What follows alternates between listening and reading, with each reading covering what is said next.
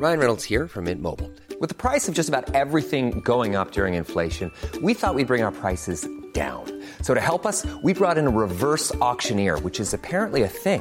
Mint Mobile unlimited premium wireless. Ready to get 30, 30, bit to get 30, bit to get 20, 20, 20, bit to get 20, 20, bit to get 15, 15, 15, 15 just 15 bucks a month. So, Give it a try at mintmobile.com slash switch. $45 upfront for three months plus taxes and fees. Promo for new customers for limited time. Unlimited more than 40 gigabytes per month. Slows. Full terms at mintmobile.com. Many of us have those stubborn pounds that seem impossible to lose, no matter how good we eat or how hard we work out. My solution is PlushCare. PlushCare is a leading telehealth provider with doctors who are there for you day and night to partner with you in your weight loss journey. They can prescribe FDA-approved weight loss medications like Wegovy and Zepbound for those who qualify. Plus, they accept most insurance plans. To get started, visit plushcare.com slash weight loss. That's plushcare.com slash weight loss. This episode contains distressing themes and is intended for mature audiences only. Listener discretion is advised.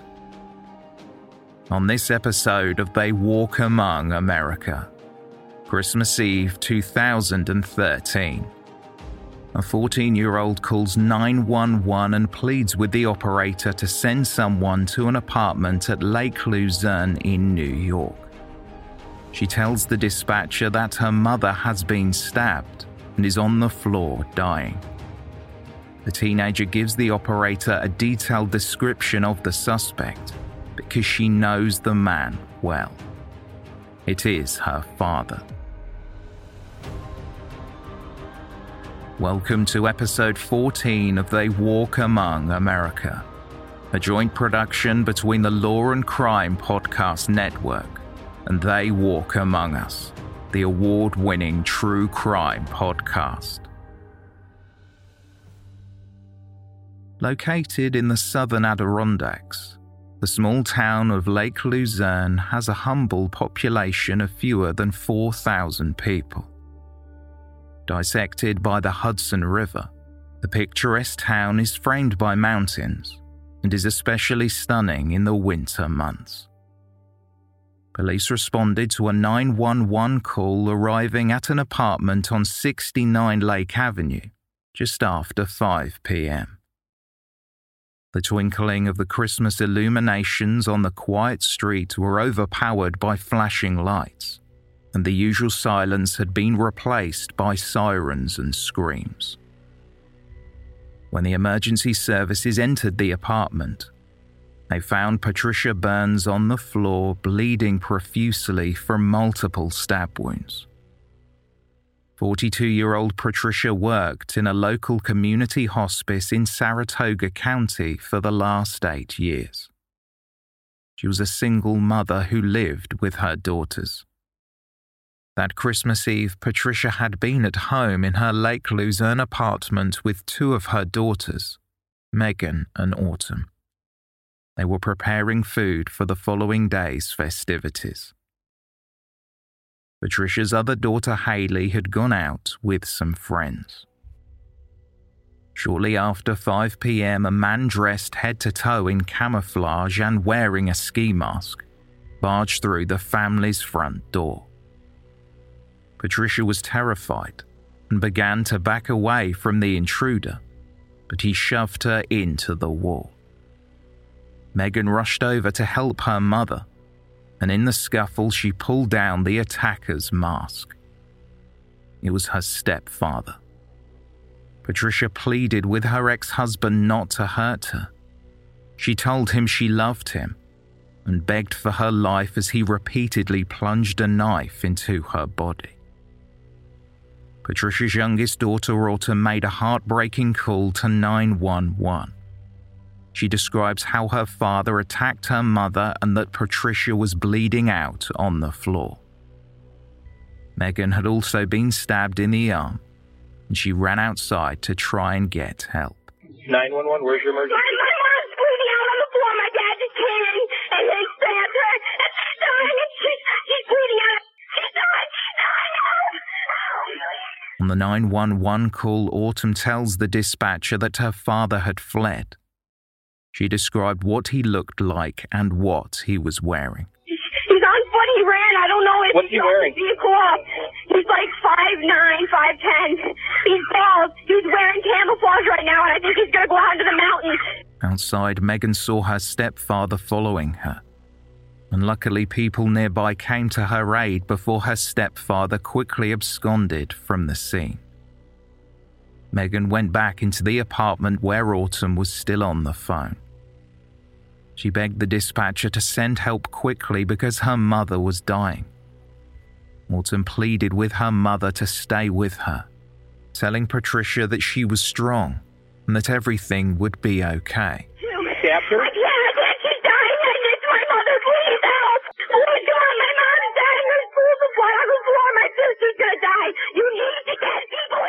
The call to the emergency services lasted 10 minutes and 23 seconds. Autumn can be heard sobbing while telling her mother to pray. The teenager informs the operator that her mother is all she has left. Is she Mom, breathing? Stay with us. You're stronger. You you can do this, Mom. I know you can. She's dying. She, she's on her way out. Please help. Ma'am, ma'am, ma'am, I, I, I know I'm, I'm trying to get no, people there. No, you don't understand. She's the last thing I have. Patricia's daughter Harley had been out with friends. After being alerted through social media that police were at her home, she rang the house. Harley spoke with Megan and was told what had happened. The police knew exactly who they were looking for Patricia's ex husband, Clifford Burns.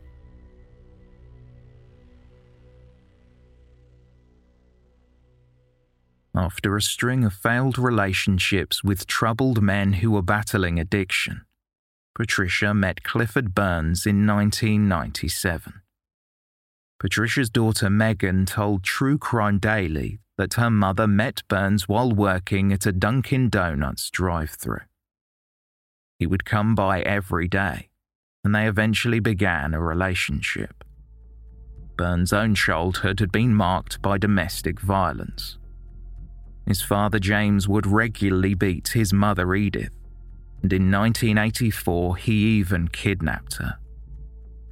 After the abduction, he shot and injured a police officer and then turned the gun on himself, bringing to a close the years of domestic abuse at the family's home. Three years before the kidnapping, James had also shot Edith in the upper torso as they drove along Route 7. Edith survived the shooting, and James was convicted of second degree assault and sentenced to up to four and a half years in prison, which he ended up not serving. He remained free pending appeal. Patricia's mother was wary of Clifford Burns from the beginning. Still, her daughter loved him, and the couple started a family. Patricia had a son and two daughters, Megan and Crystalline, from a previous relationship. After marrying Burns, they had two more girls, Harley and Autumn. In 2009, the husband and wife moved to Lake Luzerne in the Adirondacks. Burns did not break the cycle of abuse he grew up in. He perpetuated it. Burns would physically abuse Patricia and blame her for the most minor things. He would even threaten her with a gun, much like Burns' own father had done to his mother. The children would witness the abuse, which only ever occurred behind closed doors. To the rest of the world, Burns seemed like a great guy. He was sporty, adventurous, and ambitious, but to those who knew him best, he was a violent man. In 2003, he was charged with an assault on Patricia that ended with a misdemeanor conviction. At their home, he had knocked her down and punched her in the face and head. Patricia tried to end the relationship numerous times. Still, Burns would always win her over, promising to change, but he never did. The string of tragedies continued, and on December 27, 2010, Patricia's 15 year old daughter, Crystalline, died in her sleep. The cause of death was unexplained, and Christmas was a time of year forever scarred by the loss. Crystalline was the middle child, a generous, mature young woman who was looked up to by her younger siblings. She wanted to work in healthcare like her mother. Both Chrissy, as she was known to friends, and Patricia, her mother, had been sick at Christmas. But Crystalline seemed to be better when she went to bed on December 26th. When Clifford Burns came down the next morning, he found Crystalline unresponsive, and attempts at resuscitation were unsuccessful. After separating from Clifford Burns, Patricia felt strong enough to make it final.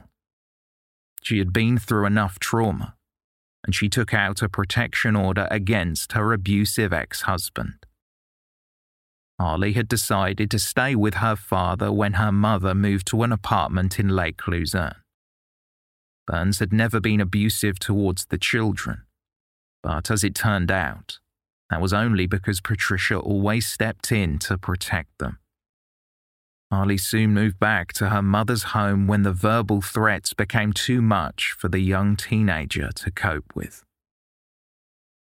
Patricia Burns began dating a man named Ted Backus, who was the brother of a local sheriff. This relationship ended badly when Backus assaulted Patricia and fired his gun during the incident, shooting at the ceiling despite the fact he was prosecuted for two misdemeanors. He only received a restraining order after pleading guilty.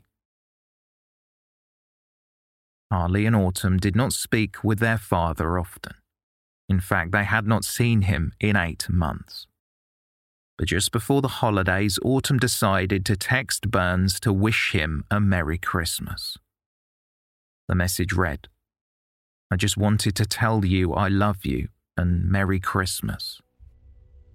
Burns responded with an ominous warning, a veiled threat that Patricia and her daughters saw through, but not to the extent in which it was meant. The text read, I have a special gift coming, something for everyone to talk about, and it will be hand delivered on foot. A very special gift I hope all your friends are there to see especially Harley. Autumn responded, What do you mean? Her father never replied. It had been three years after Crystalline's death. Patricia and her children were simply trying to have a happy family holiday. They planned to attend a family celebration at Patricia's mother's house on Saturday but tragically, Patricia would not make it. After Clifford Burns had broken into the apartment on Tuesday, December 24th, and stabbed Patricia in a frenzied attack, she was taken to Glens Falls Hospital by ambulance. She was pronounced dead on arrival.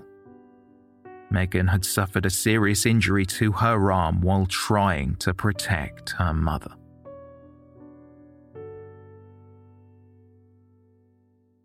After making his getaway, police spotted Clifford Burns in a vehicle in Lake George. Officers began pursuing the suspect, and he drove through the municipal center to the Warren County Sheriff's Office parking lot. A deputy approached him and asked what he was doing there. Burns replied, I've done a bad thing. I need to go to jail. My stuff is by the door. Over the course of the next five hours, police interviewed 46 year old Clifford Burns. In the interview footage that was released shortly after, Burns can be heard saying that he just could not take it anymore. Burns said he snapped when he received a phone call from a child support collection specialist who informed him that he would be arrested after two missed child support payments. Clifford Burns would ask the officers to just shoot him in the head because he did not want to live anymore. He blamed Patricia for leaving him and screamed about her ex boyfriend, Ted Backus. Burns also threatened the life of Backus and warned the officers to never let him out because he would kill him if he got the chance. Burns believed that Backus got off lightly after assaulting Patricia in February of that year because Patricia's former partner's brothers worked in law enforcement. You know what happened today? Family court calls my lawyer up saying they're fucking taking my kids and put me in jail, and I did nothing but pay it, you guys. And this guy shoots the house up with a loaded handgun, gets all misdemeanors. Do you? Uh, it was an apartment complex. You know Governor Cuomo's gun laws? It was an unregistered handgun. Every gun, every bullet in the fucking chamber of the gun was a felony. Going in the apartment complex was a felony and dislodging the handgun. He got nine fucking misdemeanors because of his brother. Beat my old lady up, put her in the fucking hospital. My kid was home when he shot the fucking motherfucker. Get him in here and put me in a room with both them. I'll beat the fuck out of him. He ran like a coward and a snake, and his brothers are two pieces of shit. I have no idea what you're really referring You know what I'm fucking referring 69 Route N. Okay. December of last year You're when he went in with in right now, so I'm I- filling you in. I wasn't there that night, so I don't know. He's weren't there. Nobody did nothing to him. But me, two court orders against me, and haven't seen my kids since last fucking year. He disappeared from the town because I've been going up there the last few days. I was gonna got him. Teddy Backus. You can tell him I said it. Don't ever let me out of jail again. Because I'll kill him. I love my children. Right here, motherfucker, Irish, and you cocksuckers are Irish, and you let this motherfucker walk. We didn't let him do anything. But his brothers did. Okay. When I come home from family court, when she had me arrested on a fucking violation, the cop in the car said he was brand new and he knew the charges were Trump, but he didn't open his fucking mouth. Throughout the interview, Burns displays emotional outbursts. He rants and curses at the police officer's claims that he's Irish and erroneously associates this with a white power tattoo on his chest. Burns uses racial epithets and slams his hands on the desk, at one point, even knocking over a computer monitor. Burns tells the officers that he had thought about killing Patricia and just going into the woods to survive, boasting that his father taught him how. Burns then says he believed he did the officers a favour, telling them, I could have made this a war. You would have had to drop a fucking platoon in the woods for me. I cut you a big break. Burns remarked that he just wanted to see his babies at Christmas. I just wanted to see my fucking babies, man. I'm asking you if you have any fucking heart at all. You have kids. Do you know what I'm going through? This bitch took me right out of their life with the phony court order. I never did nothing wrong. I work, I work, I work. I can only take so much. I fucking can't do it no more. I can't even go out of my fucking house. I feel like I'm fucking mentally fucking insane. I don't even how to have a conversation with anybody anymore. I go into a store and I'm like scared to death because I got all this fucking emotional baggage on me. Fucking court, family court, no visitation, this and that, this and that, this and that. I don't even know what the fuck to fucking tell you anymore. I fucking went to a counselor. He told me, I talked to him. You're doing the right thing. Stay away from her. She'll never change. You go back with her. What the fuck? She'll only drink and fuck over you again. She did it four years ago. I spent all kinds of money. I took the fucking bitch back because I love my children. It's all I worry about is my little babies. That's it. God fucking strike me dead. Strike me fucking dead, motherfucker. You put the devil on my shoulder and you put him on the other fucking side. Strike me fucking dead. I don't even give a fuck. Kill me. Put a bullet in me right now. Put a fucking bullet in me. Blow my fucking head off right now. Take the knife out and put one in me. Just fucking end it. I should have pretended I had a gun out there. I thought about it all the way. I don't want to live no more. You took every fucking thing from me, you cowardly little cocksuckers. It started last year with the Backus brothers. Throughout the interview, Clifford Burns blamed everyone else but himself. He holds Patricia responsible for ruining his life. He said that she was a stripper and an alcoholic who was a negligent parent.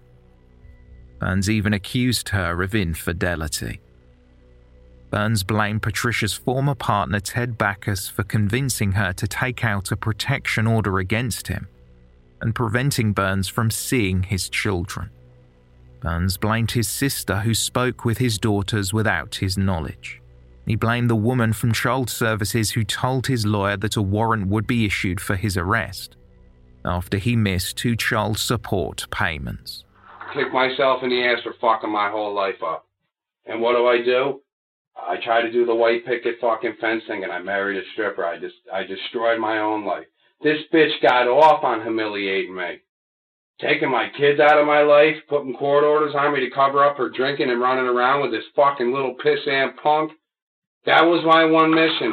I wanted to kill that motherfucker. I'll tell you straight out, Teddy Backus. I wanted him. He's disappeared. Is he in jail? I, I have no idea where he Run is. his fucking name. Stop playing fucking I, games. I don't know where he is. Okay, I don't know where he's at. You don't know where No, he's I at? not. Bet you his brothers do though, don't they? They out hunting last month? I have no idea what they Do you know any man who fucking I don't know what to tell you. I can't get that shit off my mind how disgusting it is. When there's children in an apartment building and dislodge a firearm, they're felonies across the board. You keep fucking telling me that they ain't, and I want to punch your fucking face in. Did you hear cow. me? Did you hear me? Well, then why did you? You were there. I told. I told. You were fucking there. it wasn't involved That's when you said the wrong thing to me. You were there. I, but you and I gave you an honest answer. Right. You asked me a You question. said let them handle it. But when there's 40 fucking cops there and a SWAT team, the guy gets no felonies? Come on, you're an intelligent motherfucker. I know you kick ass. You're military and everything. I can tell just by the way you stand and present yourself. You're telling me my charges? They're fucking, his charges weren't fucking uh, felonies? I'm not saying they weren't. No, you know they were, but you couldn't But do not nothing saying- because you're a rookie. I understand it. Them two, how long they been here? I heard one brother's a pissant and one's way up in the fucking thing. All right, charges got rigged, case closed. Don't want to hear another fucking thing. It was the beginning of the end for me. My whole life has fallen apart in the last two fucking years. And I keep telling her, leave me alone, leave me alone. I, I wrote the kids off, I wrote her off. I didn't go to fuck around. Today I'm being threatened with arrest again. I can't take it no more. I couldn't fucking take it.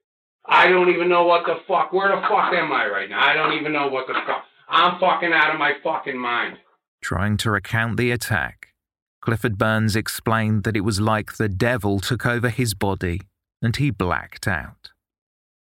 He supposedly did not remember what happened at Patricia's apartment. Burns told the officers that he had written a will in his home before he left to make sure that his possessions went to his children. You motherfuckers, you know what's going to fuck on, don't you?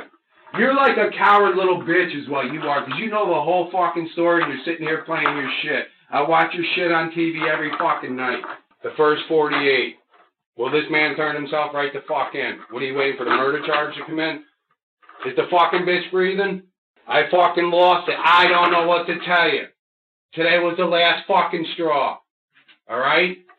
Do you remember anything about what happened when you got I don't remember a fucking thing. You ask me again, I'm gonna put my fucking foot through your fucking head.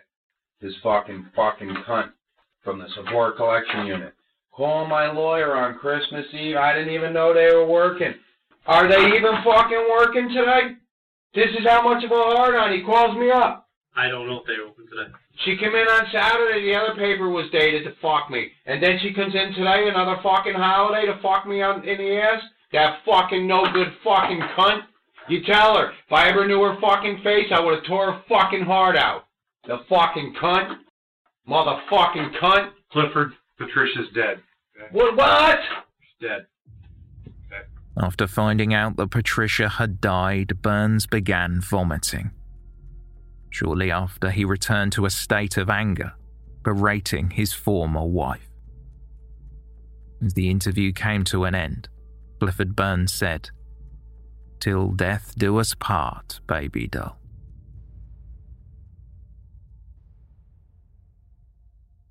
Early on Christmas morning, Clifford Burns was brought before State Court Justice David Krogmann on a second degree murder charge. Burns was remanded to county jail without bond. On the street where Patricia Burns lived with her daughters, Christmas morning was far from what anyone could imagine for that time of year. There were no children out playing with their new toys, no carols. Police tape cordoned off the crime scene, and the neighbours were stunned. Bud York Warren County Sheriff told reporters about the incident, but declined to outline the exact details. Sheriff York said there had been a history of domestic violence at the address. The sheriff patrols and state troopers chased the suspect to the sheriff's office, where he was arrested and charged. The murder weapon had still not been recovered at this stage. On December 27th, the local shop where Patricia had worked part time held a fundraiser for her children. Patricia had helped care for the owner's mother while working as an aide at a local hospice. She was remembered as a hard worker who cared deeply about her job, her patients, and children. Two days later, a vigil was held for Patricia Burns. Balloons filled the dark winter sky with poignant messages such as Rest in peace and We'll miss you. Students from the local high school and Patricia's daughters attended and released balloons in her memory. Over 100 people congregated to celebrate Patricia's life. They sang Amazing Grace, something the Key Club Choir had sung for the family every Christmas since Crystalline's death in 2010.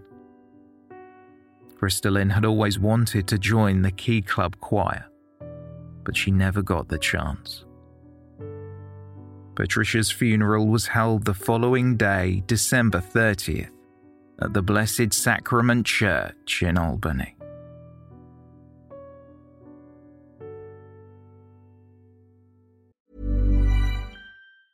You should celebrate yourself every day, but some days you should celebrate with jewelry. Whether you want to commemorate an unforgettable moment or just bring some added sparkle to your collection, Blue Nile can offer you expert guidance and a wide assortment of jewelry of the highest quality at the best price. Go to BlueNile.com today and experience the ease and convenience of shopping Blue Nile, the original online jeweler since 1999. That's BlueNile.com. BlueNile.com. How would you like to look five years younger? In a clinical study, people that had volume added with Juvederm Voluma XC in the cheeks perceived themselves as looking five years younger at six months after treatment. Look younger, feel like you. Add volume for lift and contour in the cheeks with Juvederm Voluma XC. Reverse signs of aging by adding volume to smooth laugh lines with Juvederm Vollure XC. For important safety information and to find a licensed specialist, visit juvederm.com. That's J U V E D E R M.com. Not for people with severe allergic reactions, allergies to lidocaine, or the proteins used in Juvederm. Common side effects include injection site redness, swelling, pain, tenderness, firmness, lumps, bumps, bruising, discoloration, or itching. There's a risk of unintentional injection into a blood vessel, which can cause vision abnormalities, blindness, stroke, temporary scabs, or scarring. Talk to a licensed specialist to find out if it's right for you. In January, Clifford Burns was brought to an arraignment hearing before Warren County Judge John Hall. He pleaded not guilty to an indictment of five charges including second degree murder and first degree assault. Evidence was filed from the sheriff's office and district attorney, which included the almost seven hour tape of interview footage, the 911 call Autumn Burns made, and the medical records from when Patricia and Megan were taken to the hospital following the attack. Patricia Burns had sustained five stab wounds to her torso. The fatal injuries had punctured her lung and her liver. Megan had sustained a stab wound to her left arm that was so deep it had severed a tendon and needed to be surgically repaired. Meanwhile, Clifford Burns obtained a public defender who entered a not guilty plea on his behalf. Burns' previous criminal history was outlined by Judge Hall. The defendant had two felonies and four misdemeanor convictions. Megan Jenkins, Patricia's eldest daughter, wrote a statement that detailed the events of December 24th. She said that her mother had been preparing Christmas Eve dinner when there was a knock on the apartment door. Clifford Burns barged his way in and slammed Patricia against the wall before repeatedly stabbing her in the stomach. Megan's statement details that Burns told Patricia, You are going to die in this house. Megan jumped on her stepfather to stop him. He shoved her back and stabbed her in the arm before saying, Don't think this is the last for you, bitch. Autumn Burns had told the police that she was alerted to something being wrong in the home when she heard her mother screaming in the kitchen. She ran from another room in the apartment and saw her mother being stabbed by her father, while her mother was saying, Cliff, don't do this. I love you. Public defender Marcy Flores entered a not guilty plea on Clifford Burns' behalf and he was rearraigned. Ted Backus attended the hearing in early January 2014.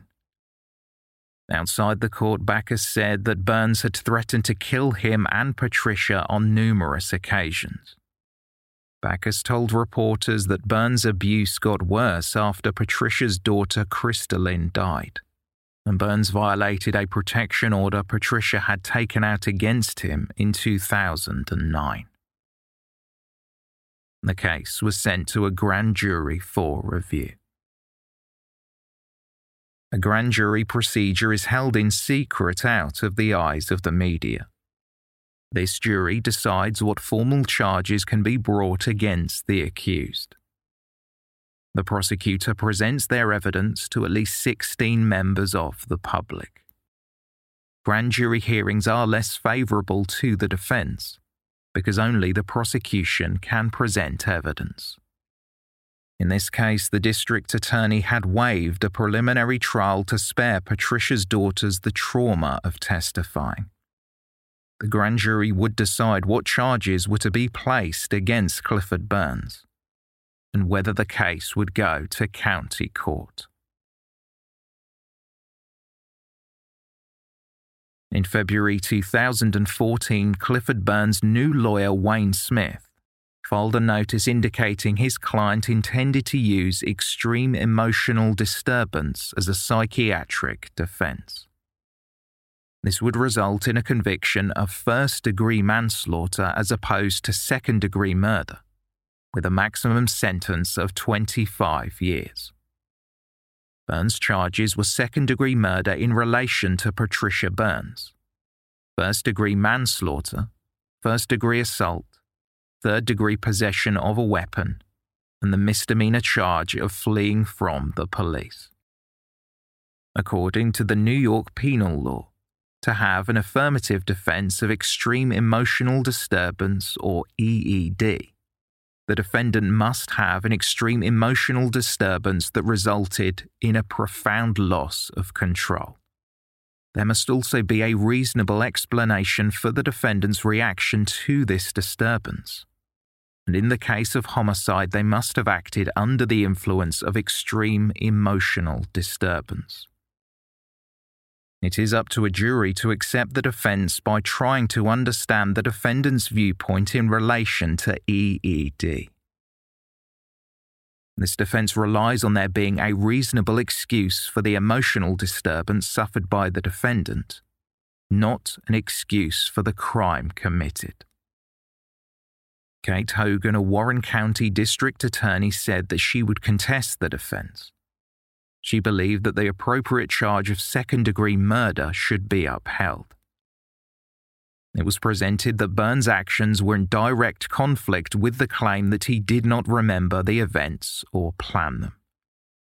These included leaving a note in his home detailing what he wanted to happen to his possessions after his arrest driving almost an hour to Patricia Burns' home from his own house. Text messages Burns sent to his daughter before the attack that could be interpreted as a threat. Fleeing the crime scene and disposing of the knife. And in the police interviews, he spoke of how he had planned numerous ways to kill or harm his ex wife. Clifford Burns' criminal history showed that he had been abusive in domestic situations for a long time. This was not the case of a man who simply snapped, the prosecution alleged. Throughout his time in custody in county jail, Burns was said to have been threatening and abusive towards guards and other inmates. Just four days after the attack, one corrections officer heard Burns say, I'm glad I killed her. Burns also threatened another officer that he would cut his throat, take his tongue out, and mop the floor with his blood. Corrections Officer Anthony Kubrick stated that Burns had threatened to snap his neck like a twig. On April 17th, Clifford Burns was brought to court again, this time to plead guilty. Burns had accepted a plea deal which meant that in exchange for his plea, he would only receive a minimum of 23 years for the murder charge. The other charges would be dropped.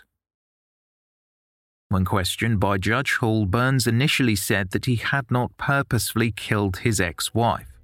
However, the defendant would eventually admit that he did intend to kill Patricia when he was on top of her, repeatedly stabbing her with a weapon.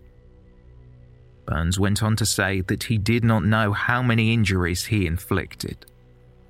He thought he had stabbed Patricia once, but she received a total of five severe injuries. Burns tried to explain the circumstances that led up to the attack and again spoke about the child support issues and not being able to see his children. Sentencing was set for May 2014. The assault charge against Megan was dropped, but Burns was ordered to pay restitution and sign over some of his property to her. The district attorney Kate Hogan said that the plea deal spared Burns two years in prison, but also saved the children the trauma of testifying at a trial. DA Hogan said, in this particular case, forcing the children to relive the horrors of that night hardly seemed worth the two years. We were able to secure a top count conviction and 23 years to life. From our perspective, that was a good disposition. As Burns was led out of the courtroom, he turned around to his daughters who were sitting in the jury box and told them that he loved them. Sentencing was scheduled for later in the year. Shortly after his admission, Clifford Burns filed a motion to withdraw his guilty plea. Burns' new attorney Garfield Raymond argued that his client had the right to withdraw his plea because he had ineffective counsel and was unable to enter the correct plea because he was in a complex emotional state. At the sentencing hearing on September 5th, Raymond said that after Burns had met with his daughters, the defendant was experiencing extreme emotional disturbance. Burns had seen his daughters at their request. They urged him to accept the plea deal to prevent them from having to go through a full trial.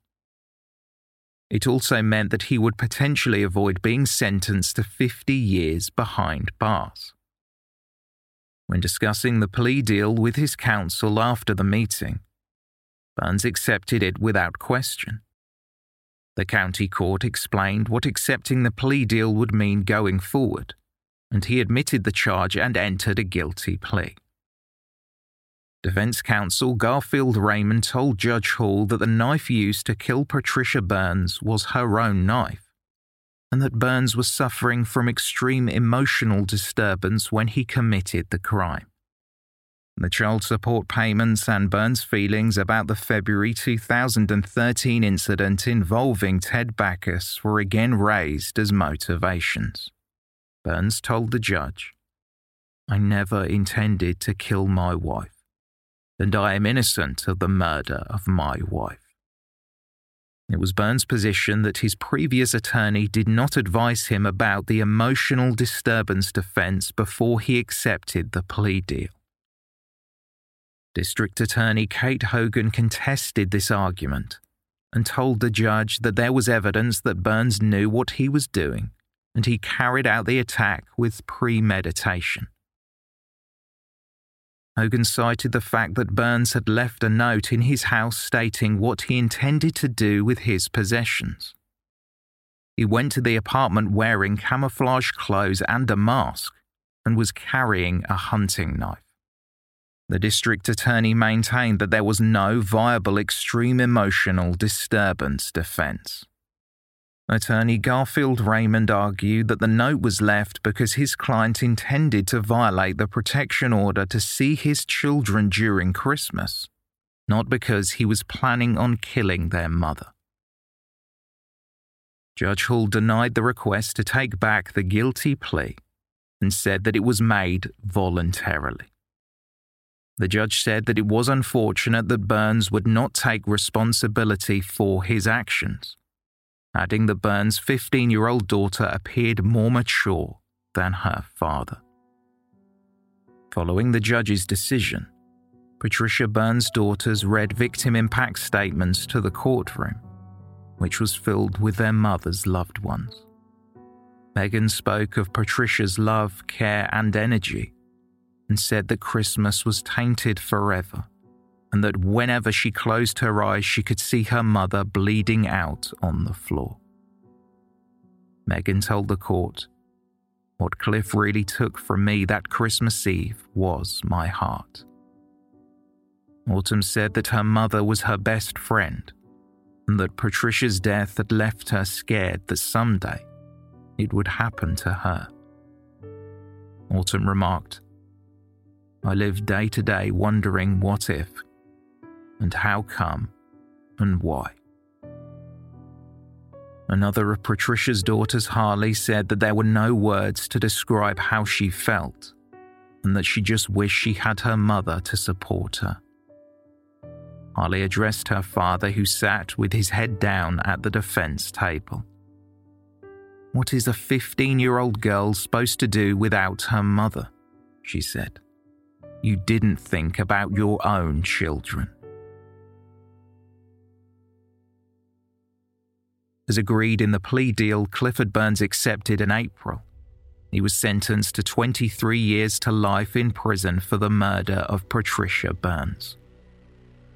Burns argued with the judge when he imposed a 31 year protection order that would prevent the killer from contacting his children. The judge said that Patricia's children could appeal the protection order once they turned 18, but that did not mean he would lift the restriction due to the abuse of the children by murdering their mother. Just before the first Christmas without Patricia, her mother Helen Curran spoke to the Daily Mail and recalled how she found out about her daughter's death. Helen said that she received a call from Patricia's son, who told her to turn on the news. There, she saw the reports that her daughter had been stabbed in her home, as had her granddaughter Megan. Helen said she went to the court when Burns was sentenced and felt that the term was not long enough. Helen told the publication, quote, The children and I have been handed our own life sentence, one without a wonderful mother and daughter. Christmas will never be the same. This year we will be holding a remembrance for her. If I can stop one other family going through what Trish did, then that will be a start. I knew Clifford Burns was rotten to the core the day I met him. I just wish Trish had seen what I did. A monster.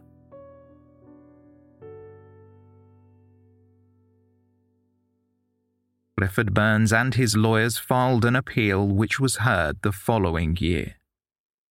In October 2015, Burns counsel Matthew Hug said to the Supreme Court Appellate Division that his client wanted to argue extreme emotional distress from the beginning, but the district attorney dangled his daughters in front of him, and they all talked him into taking the plea.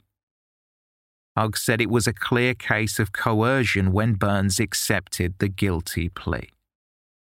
The state argued that there was overwhelming evidence to support Burns' guilt, and that the defense of extreme emotional disturbance would not have been viable. Before sentencing, Burns had filed a pro se motion to withdraw his guilty plea. He stated that it was entered under duress and involuntarily after meeting with his daughters. Burns also said that he had ineffective counsel in attorney Wayne Smith. This motion was denied and a new lawyer was assigned to Burns to represent him. Matthew Hug submitted an appellate brief that contended that the county court erred when they denied Burns' motion to withdraw his plea. In the appellate decision, they refer to the People versus Macias and state that, quote, whether to permit a defendant to withdraw his or her plea of guilty is left to the sound discretion of the county court, and withdrawal will not generally be permitted absent some evidence of innocence, fraud, or mistake in its inducement. The appellate court denied the appeal in a written document. It read that the record showed no support of Burns' claim that he was rendered incapable of entering a voluntary guilty plea after speaking with his daughters. The decision also states that they found the defendant's claim that he did not have effective counsel was contradicted by the record, which showed that the original counsel for the defense secured a favorable plea deal. The decision read in part given the overwhelming proof of the defendant's guilt, including eyewitness accounts, we find that contrary to his claims, counsel reasonably encouraged him to accept the favourable plea deal and afforded him meaningful representation. Finally, defendants' pro se claims, including those regarding the arraignment, lack merit or are outside the record on appeal. Justice Christine Clark wrote We find that the record provides no support for defendant's claims that he was so emotionally distraught as a result of the family meeting as to render him incapable of entering a voluntary guilty plea, and otherwise reflects that he was fully advised of his rights and freely entered a knowing, voluntary, and intelligent plea. District Attorney Kate Hogan called the result gratifying. Clifford Burns never accepted responsibility for his actions and tried to blame anyone but himself. He portrayed himself as a victim. His daughters have been left without either parent as a result of his actions. Burns' sentence of 23 years means he will be eligible for parole in 2036.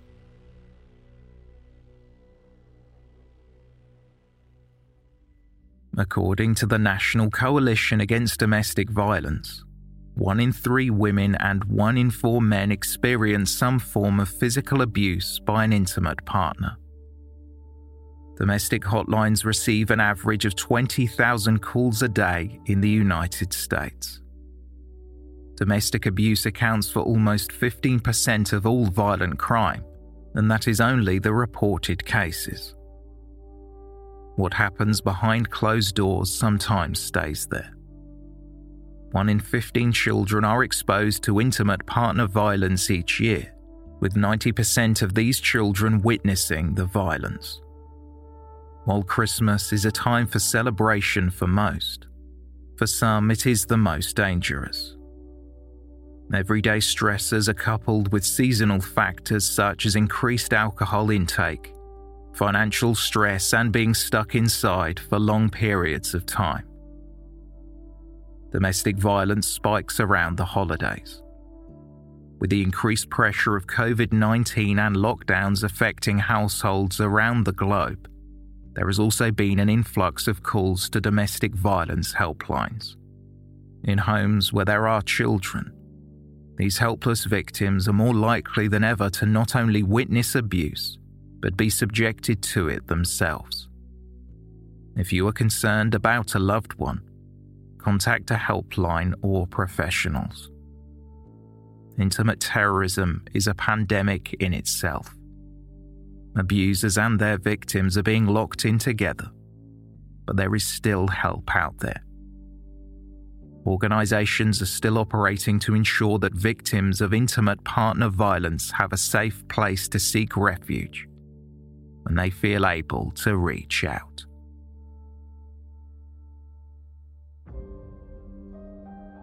This episode was researched and written by Emily G. Thompson and Eileen Macfarlane. Editing by Brad Maybe. For more on our series and notes on this episode, please visit theywalkamonguspodcast.com. And for more on the Law and Crime Podcast Network, please visit lawandcrime.com slash podcasts. This has been They Walk Among America. Thank you for listening.